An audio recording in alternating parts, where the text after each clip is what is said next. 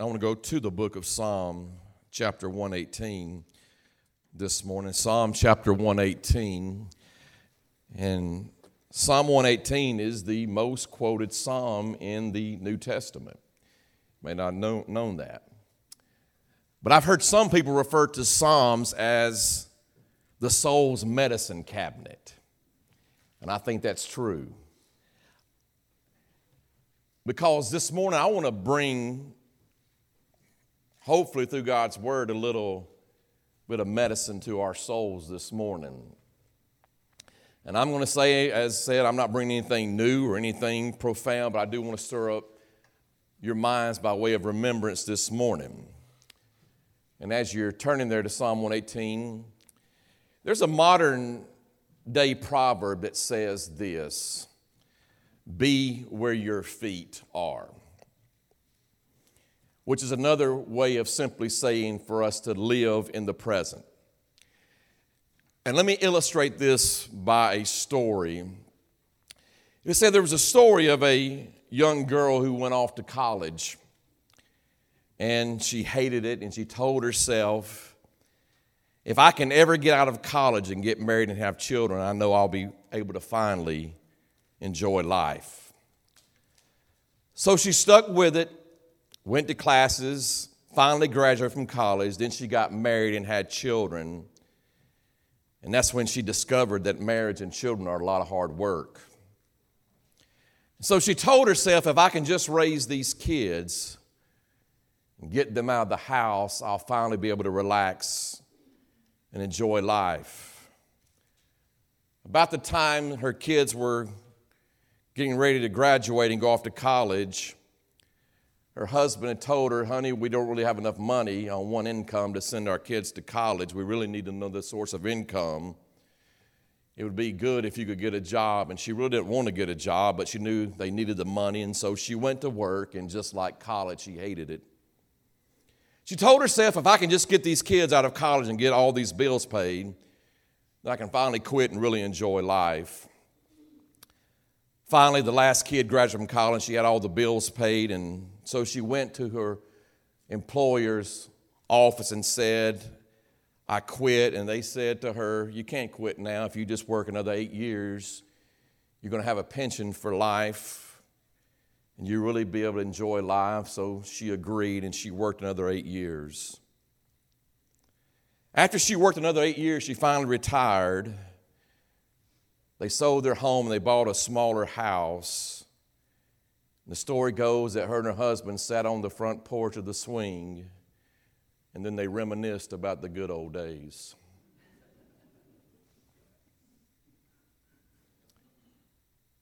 How can we be where our feet are? How can we live in the present moment? See, salvation is not just something we experience way off in the future, another time, another place. Jesus saves us so that we could have life now and have it more abundantly. And I want us to look at one verse this morning, verse 24, in Psalms 118. And I want us to see what the psalmist says about us living in the moment, living where our feet are this morning. The psalmist says this, we all have heard this verse many a times. He says, this is the day the Lord has made. Let us, or I will, rejoice and be glad in it. This is the day the Lord has made. I will rejoice and be glad in it. Now, how do we live that out?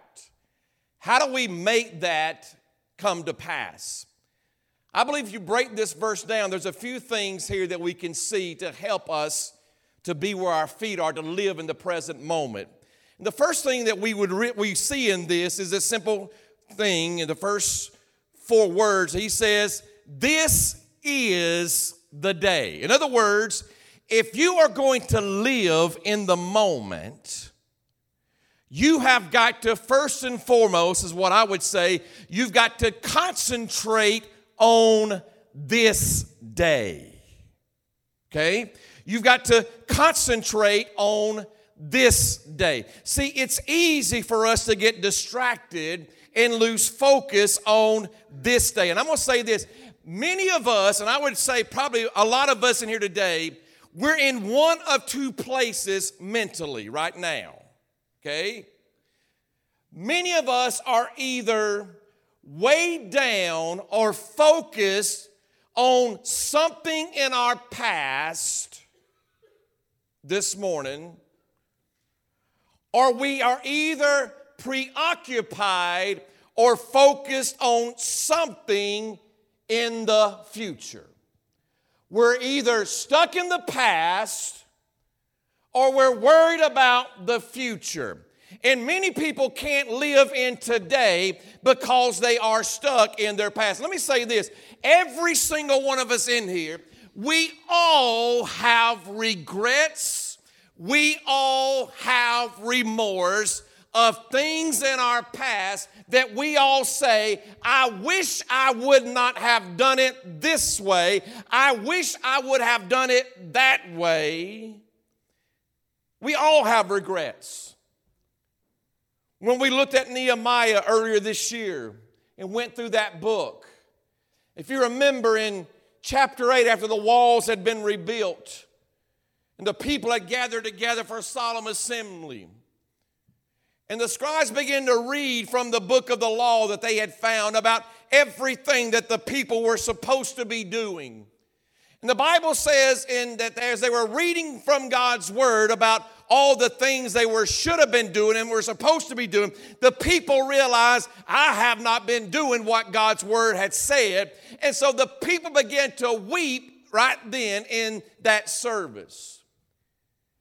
And Nehemiah 8:10 says this, go and celebrate, eat of the fat, drink of the sweet, and send portions to him who has nothing prepared. Listen, for this day is holy to our Lord. Do not be grieved, for the joy of the Lord is your strength. In other words, Nehemiah was saying to those people, listen, you can't do anything about the past. Why get stuck in it? And so the people, even though they were in the presence of God, they were weeping and mourning because they were focused on something in their past. And there's a lot of people here this morning. You're stuck on something in your past. I wish I'd have raised the children a little bit different this way. I wish I would have took that job. I wish I would have moved there instead of here. And if we're not careful, we get stuck in our past and we can't concentrate on this day God has given us.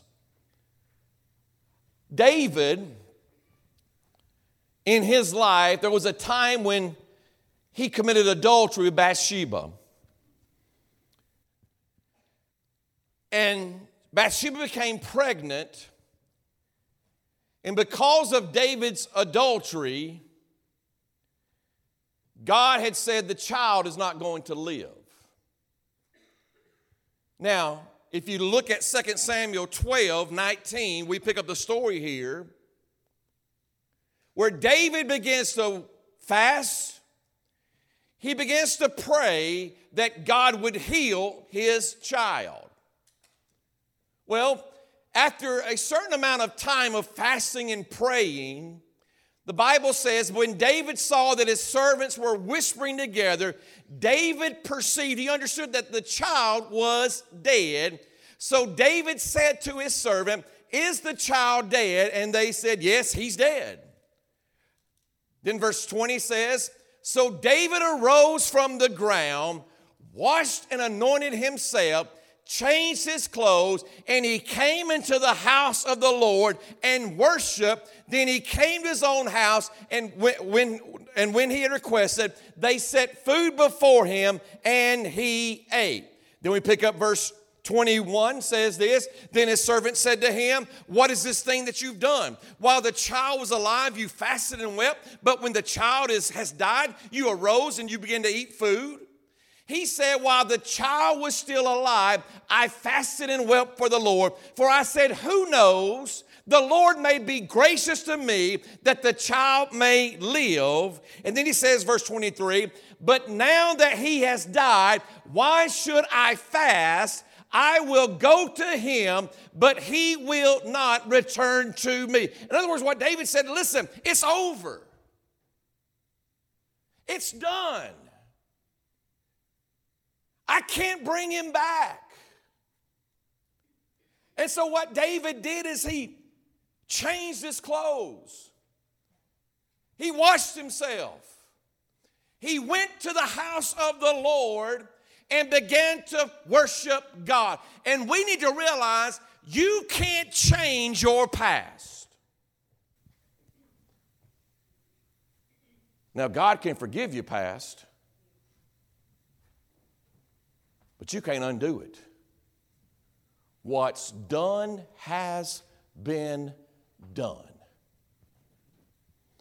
The Apostle Paul would say in Philippians 3:13, he would say, I am forgetting those things which are behind. Do you think the Apostle Paul had some bad memories of his past? I was talking to somebody this week, and then we were talking about the thorn in the flesh, and they was like, what do you think Paul's thorn in the flesh was? I said, I really don't know, and I'm glad we don't know. But I do know this, that Paul says that a messenger from Satan buffeted him. I would just imagine this. I would imagine every time Paul got up to preach, teach, that there was a message in his mind that says, how can you preach to these people when you have killed people for following Christ in your life?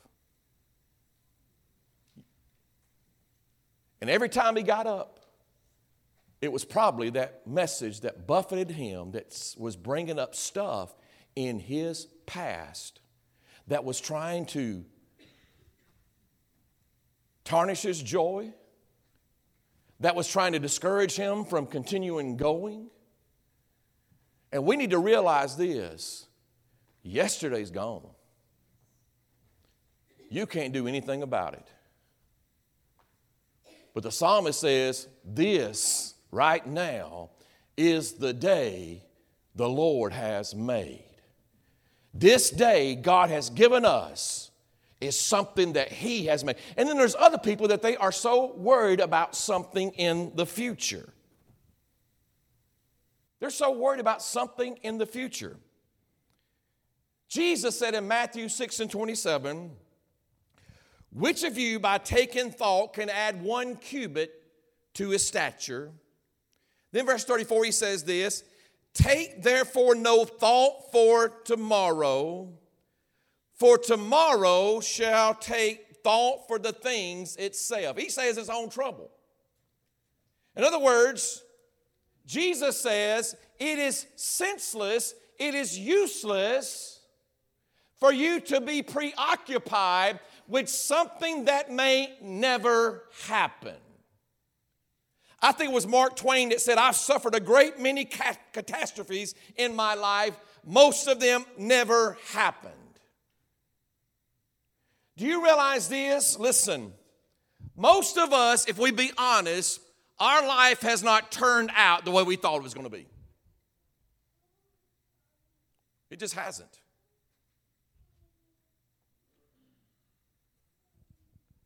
Very little of what we have planned has come to pass.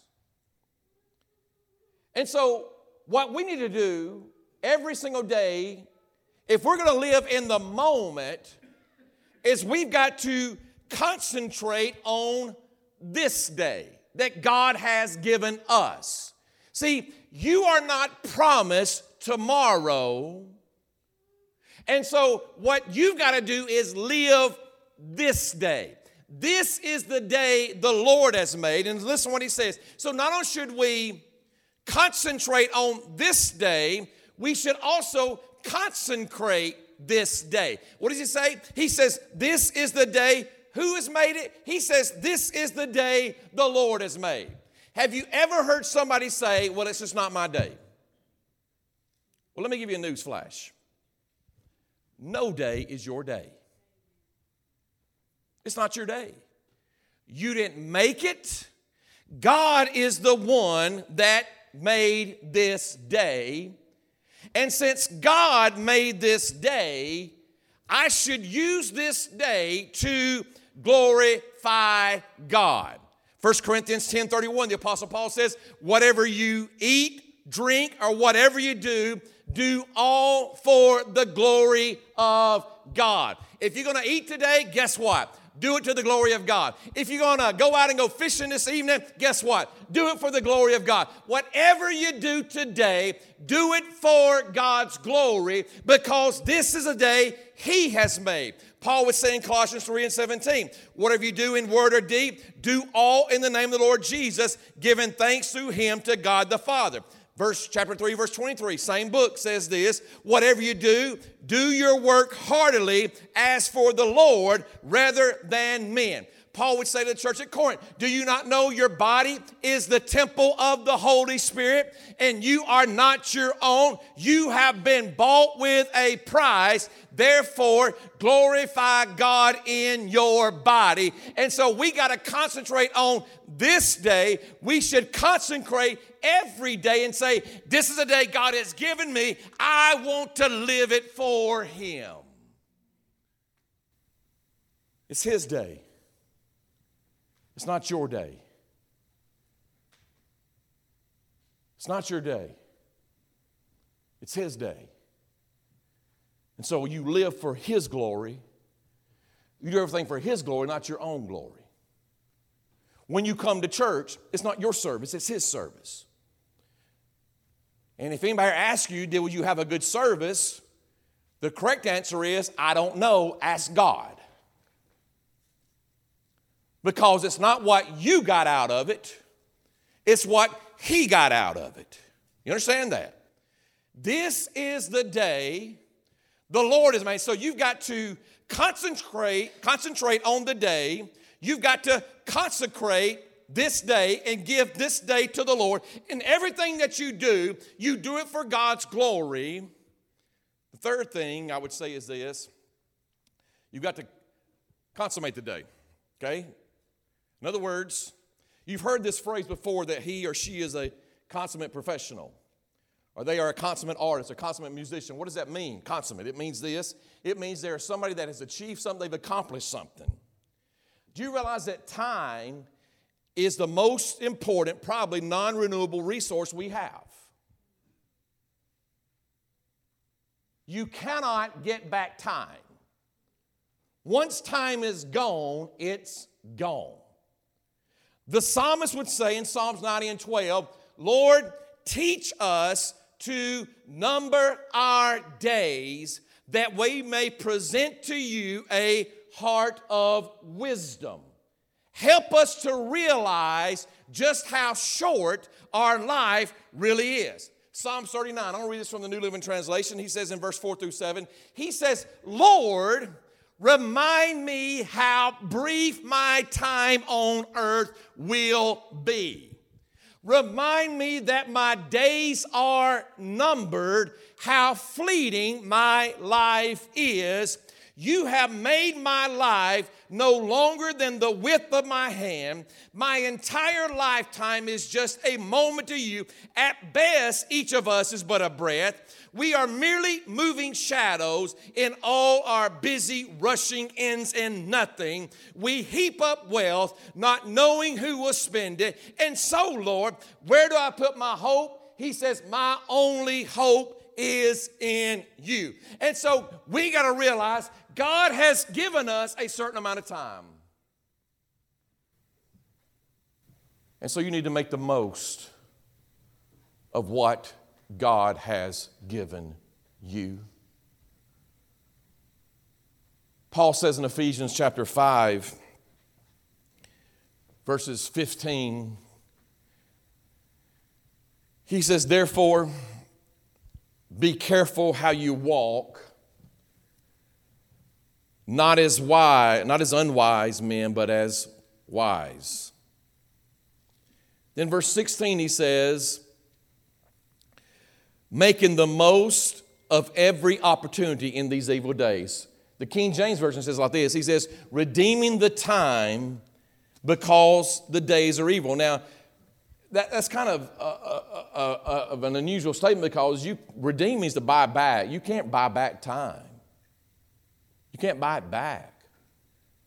But what he's saying there is, you've got to make the most of what God has given you. Listen, life is not a dress rehearsal. Okay? If you've ever been in a play or program, you know they have a dress rehearsal. And if you flub your lines in the dress rehearsal, it doesn't matter. Because you get a chance to do it again when it counts. But your life is not a dress rehearsal. You don't get a mulligan. You don't.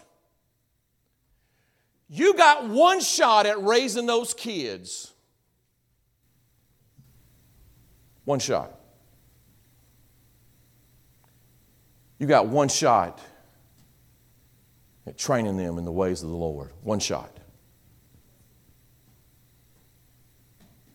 You don't get to go back and redo it. One shot. And so Paul says that you got to make the most of what time you've been given. I don't know how it is with your family, but it is like this with mine, and I'm guilty. I'm probably the first one in the altar this morning, but when you have a family reunion, most people are doing this right here at the family reunion. Right? They're not talking to one another.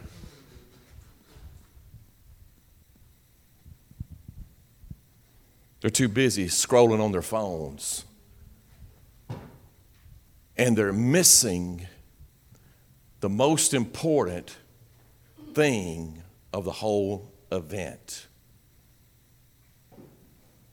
You got one shot at this. One shot at this. That's the reason why you can't afford to say, well, I'll start later on. You're not even promised later on. Not even promised later on. Do you realize how fast time is slipping away from us? I heard a conversation before church. I won't say who they were to protect the guilty. But they were asking, one was asked, how old you are? I heard somebody say, I'm 76. Wasn't me. But I'm here to tell you, I'll be there soon, good Lord willing. You just blink and you're 50. You just blink and you're 60. Time is slipping away from us, and we need to concentrate on today. We need to consecrate today for the Lord. We need to make the most of today. And then the last thing he says is we should celebrate the day.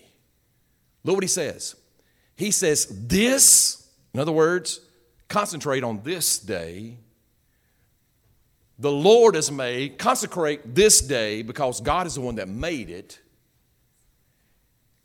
The psalmist says, I will rejoice and be glad in it. He doesn't say, this is the day the Lord has made, I will dread it. He doesn't say, this is a day I'm going to just plow through it. He said, no, this is the day the Lord has made. I will rejoice in it. 1 Chronicles 16:31 says this, let the heavens be glad, and let the earth rejoice, and let men say among the nations, the Lord reigns. The reason why we celebrate each day is because the Lord reigns. Psalms 97:1 says, the Lord reigneth, let the earth rejoice, let the multitude of isles be glad thereof. We are not to grow pessimistic about the day in which we live in. Why? Because our God reigns. Understand that. And listen, I'm not up here trying to tiptoe through the tulips. I understand that there are some days that are better than others. There are some days that are easier than others, but let's what? Let's ask this. What will we do with that day? Will we let that day rob us of our joy? Will we let it rob us of rejoicing? Or will we say, no, this is the day the Lord has made. I am going to rejoice today and be glad in it. Now, Psalms 34:1. David says it like this. He says, I will bless the Lord at all times. His praise shall continually be in my mouth. Now let's stop there for a second. How does rejoicing begin? It begins with the will. Okay? It begins with a will. It's not something, see, here's what we do, okay? We want to feel it before we do it, right? In other words, if you will sing that song I like, I'm going to clap my hands. That is not the proper way to worship. Because worship will cost you something. Okay? So what David said is this, regardless of what my feelings are telling me, I will bless the Lord at all times. I will raise my hands. I will sing. It's not because I necessarily always feel it when I raise my hand. I don't. I promise you, I don't always feel it. I don't always feel like raising my hands. I don't always feel like singing. But I also don't feel like cleaning house either. I don't feel like making my bed either. You don't feel like going to work most of the times, but you know what you do? You get up, you go anyway. Why? Because you're a mature adult and you realize that what you do is more important than what you feel. And the same with your marriage. People say, well, when I feel it again, I will start being nice.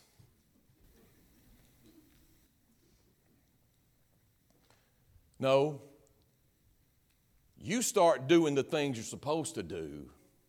Because David said, I will bless the Lord at all times. His praise will continue to be in my mouth. In verse 2, look what he says here.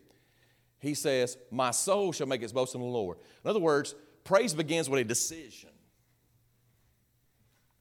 And then once you make the decision, then that soul begins to feel it. You understand that? He says, so praise starts with a decision. Then it flows through the emotions. And then go on verse 3 and 4, he says this, oh, magnify the Lord with me. In other words, you realize that praise not only starts with a decision, it goes to your emotions, but then it affects other people.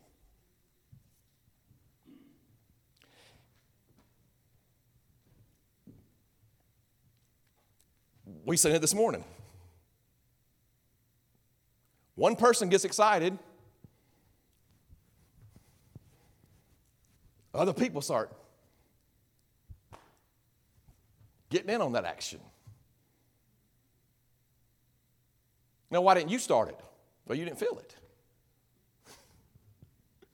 But once somebody else started it, you felt it. Again, I'm not trying to be shallow or anything. I'm just saying that if we would make the decision every day when we get up, instead of complaining, instead of moaning and groaning, if we would get up and just say, this is the day the Lord has made. I will rejoice and be glad in it. Habakkuk said it like this in Habakkuk 3:17. He said, though the fig tree should not blossom, though there be no fruit on the vines, though the yield of the olive shall fail, and the fields produce no food, though the flock should be cut off from the fold, and there be no cattle in this. That's pretty bad. I mean, that is doom, despair, agony on me. But look what he says here. Yet I will exalt in the Lord. I will rejoice in the God of my salvation. Habakkuk says, no, it's going bad. Everything's against me. But you know what I've decided to do? I'm still going to rejoice in my God. Paul was saying in Philippians chapter 4, verse 4, he said, rejoice in the Lord always, and again I'm going to say rejoice. Now listen, he's not writing this from a condo in the Caribbean. He's writing it from a dungeon, not knowing whether or not they're about to come knock on his door and say, off with your head, Paul. And even in that dungeon, he says, rejoice. Rejoice. Rejoice. Now, how can he rejoice? Because his rejoicing was not in the dungeon. It was in the Lord. And when the Lord is the source of your joy, you will always have joy. Understand that.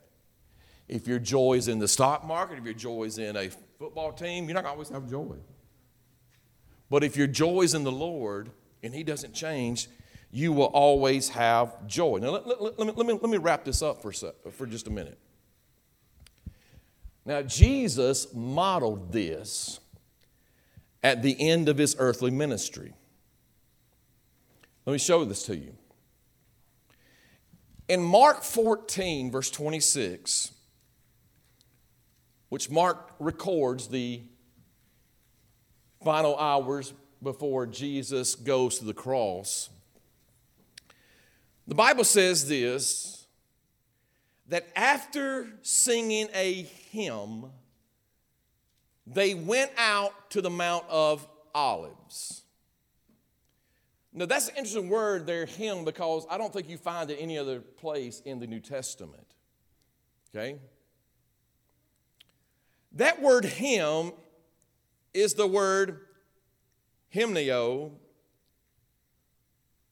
which refers to the great halial, which is found in Psalms 113 through Psalms 118. Okay? And so when he says that they sang a hymn, he is saying that Jesus and his disciples, before Jesus goes to the cross, right before he is betrayed, they are singing Psalms 113 through Psalms 118. Let me give you some verses of that hymn. Psalms 113:3 says this, from the rising of the sun to its setting, the name of the Lord is to be praised. Psalms 115:18 says this, but we will bless the Lord from this time forth and forevermore. Praise the Lord. Psalms 117:1 says this, "Oh, praise the Lord, all you nations, all you people." And you got to realize this, Jesus was about to go to the cross. He was about to suffer a criminal's death. He was about to take my sin, my punishment, my shame. He was an innocent man, the sinless son of God, and he was about to go to the cross. And what was Jesus saying? What was he singing? This is the day the Lord has made. I will rejoice and be glad in it. And if Jesus could sing that and say it and live it, why can't we wake up every single day of our life and say, this is the day God has made. I'm going to rejoice and be glad in it. That's what you call living in the moment. That's what you call living where your feet are. Realizing the past is gone. You can't do anything about it. Jesus Christ can redeem you from it. He can cleanse you from it. He can forgive you from it. The future may not even be here for you. But God has given us this day, September 10th, 2023. And it's a day that God has made. It's a day God has allowed me to breathe.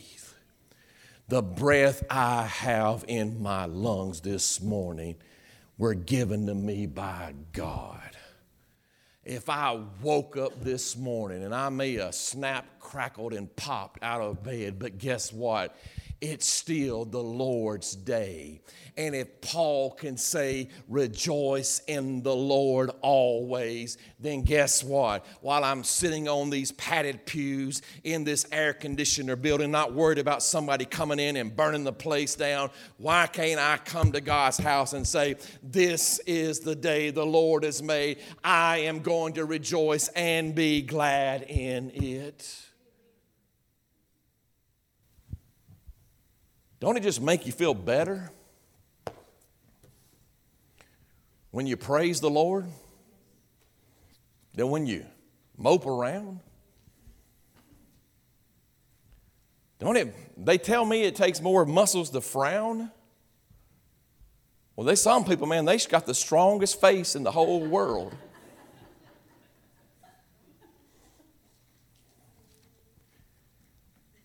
As a child of God, listen, as she's coming and playing,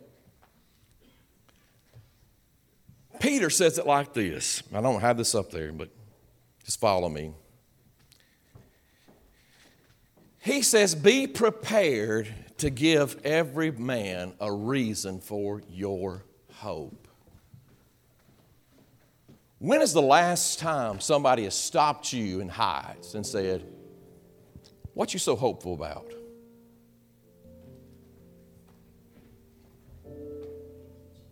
Or have they said, I don't know what they own, but I'm going down the next aisle. A child of God has a living hope.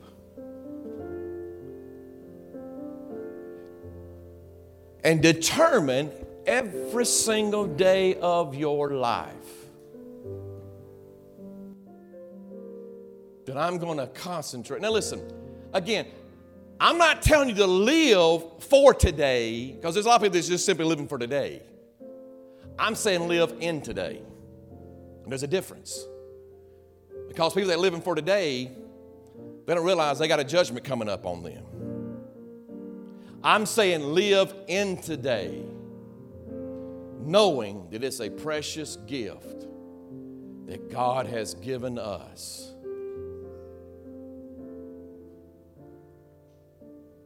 And when you do that, life will smell a lot better. The dog's bark will sound sweeter. Why? Because you realize how blessed you really are to live for the Lord Jesus Christ. Come on.